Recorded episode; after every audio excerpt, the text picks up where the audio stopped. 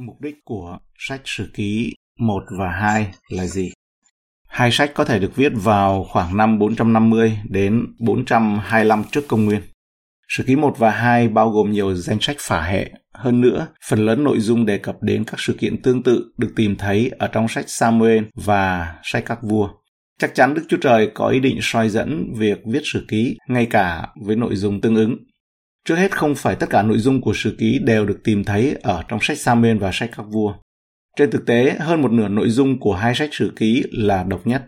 Phạm vi của sử ký 1 và 2 rất rộng, lần theo lịch sử của Israel từ Adam và Eva cho đến khi kết thúc thời kỳ lưu đày ở Babylon. Người ta nhấn mạnh đến chi phái Judah, những người đã viết sách này cũng như các thầy tế lễ Levi, những người có vai trò quan trọng trong việc thiết lập lại sự thờ phượng ở Jerusalem nhấn mạnh về giao ước David và việc thờ phượng trong đền thờ. Và đó là những chủ đề phổ biến xuyên suốt các sách sử ký. Esra thầy tế lễ và người viết sử này thường được coi là tác giả của một và hai sử ký. Còn trong sách Talmud của Babylon, tức là sách đấy của người Do Thái trong thời kỳ lưu đày tại Babylon ấy, thì xác định tên Esra là tác giả của những tác phẩm này. Hơn nữa, những sự kiện của một và hai sử ký dẫn đến các sự kiện của Esra và Nehemi. Ban đầu thì những sách này là chung trong một cuốn sách ở trong Kinh Thánh tiếng Do Thái. Điều thú vị hơn nữa là tên của một vai sử ký ở trong bản dịch 70, tức là bản này được dịch sang tiếng Hy Lạp và xuất bản vào khoảng năm 300 trước công nguyên. Một vai sử ký này ở trong bản dịch đó thì được gọi là sách về những điều còn sót lại. Tức là đề cập đến các chi tiết bổ sung xung quanh các sự kiện lịch sử được ghi trong sách Samuel và sách các vua.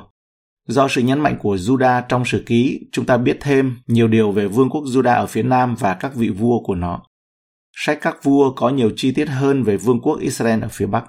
Sách một vai sử ký là vô giá trong việc phục hồi Juda sau thời kỳ lưu đày ở Babylon. Những người còn sót lại quay trở về với một Jerusalem đổ nát, một ngôi đền bị phá hủy và nhiều trở ngại khác cho những bước tiến của họ. Chắc hẳn họ đã cảm thấy bị Đức Chúa Trời lấn át và bỏ rơi. Bằng cách truy tìm lịch sử của dân Đức Chúa Trời, tác giả của sử ký nhắc nhở thế hệ mới rằng Đức Chúa Trời đã giúp đỡ họ trong các thời đại trước bằng cách nhấn mạnh đến giao ước David vô điều kiện. Tác giả cho họ hy vọng về tương lai bằng cách đưa vào gia phổ cho họ thấy rằng họ là những người tiếp nối di sản. Nói tóm lại, tác giả của sử ký đã cho những người đang tuyệt vọng thấy rằng họ có một Đức Chúa Trời thành tín, quyền năng, đấng sẽ củng cố họ để xây dựng lại đền thờ và thành phố. Tóm tắt sách một sử ký. Thời gian là khoảng vào năm 450 đến 425 trước công nguyên. Mục đích là sách một vai sử ký bao gồm hầu hết những thông tin giống như một và hai Samuel và một và hai các vua. Có lẽ sự khác biệt lớn nhất trong một vai sử ký là tập trung nhiều hơn vào khía cạnh thầy tế lễ vào khoảng trong thời gian đó. Sách một sử ký được viết vào thời kỳ hậu lưu đày để giúp những người trở về Israel hiểu cách thờ phượng Đức Chúa Trời. Lịch sử tập trung vào vương quốc phía Nam, các chi phái Judah, Benjamin và Levi. Những chi phái này có xu hướng trung thành với Chúa nhiều hơn. Những câu chính đó là một sự ký chương 11 câu 1 đến câu 2. Lúc ấy cả Israel đều nhóm đến cùng David tại Hebron mà nói rằng kìa chúng tôi vốn là xương thịt của ông.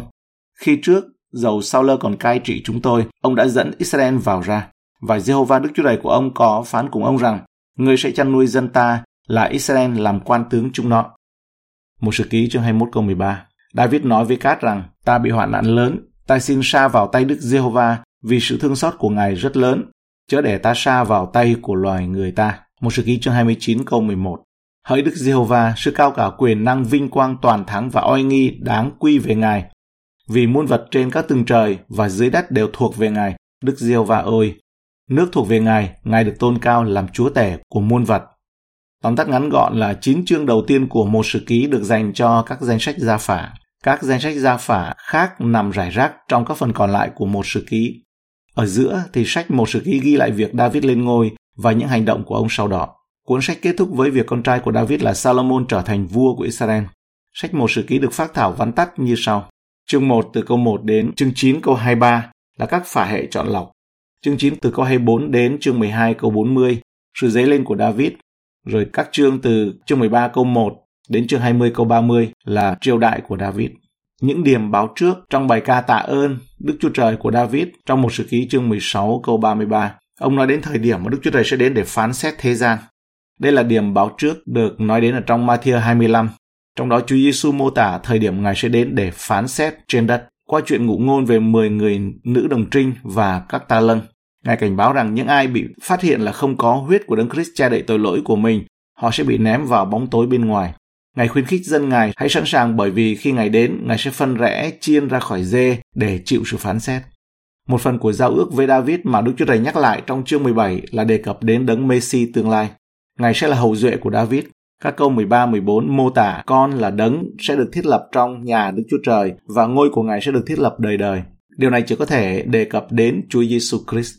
Áp dụng thực tế, những gia phả như trong một sử ký đối với chúng ta có vẻ khô khan, nhưng chúng nhắc nhở chúng ta rằng Đức Chúa Trời biết rõ từng con cái của Ngài, thậm chí đến từng sợi tóc trên đầu chúng ta. Mai thơ 10 30, tóc trên đầu của mỗi người đều đã đếm cả rồi, Chúa Giêsu phán vậy. Chúng ta có thể yên tâm rằng chúng ta là ai và chúng ta làm gì thì đã được ghi khắc mãi mãi trong tâm trí của Đức Chúa Trời. Nếu chúng ta thuộc về Đấng Christ thì tên của chúng ta sẽ được ghi đời đời trong sách sự sống của chiên con, theo Khải Huyền chương 13 câu 8. Ở đây nói là hết thảy những dân cư trên đất đều thờ lại nó, tức là con thú, là những kẻ không có tên ghi trong sách sự sống của chiên con đã bị giết từ buổi sáng thế. Đức Chúa Trời thành tín với dân Ngài và giữ lời hứa của Ngài. Trong sách một sử ký, chúng ta thấy sự ứng nghiệm lời hứa của Đức Chúa Trời với David khi ông được phong làm vua trên cả Israel. Một sử ký chương 11 câu 1 đến câu 3. Chúng ta có thể chắc chắn rằng những lời hứa của Ngài dành cho chúng ta cũng sẽ được ứng nghiệm.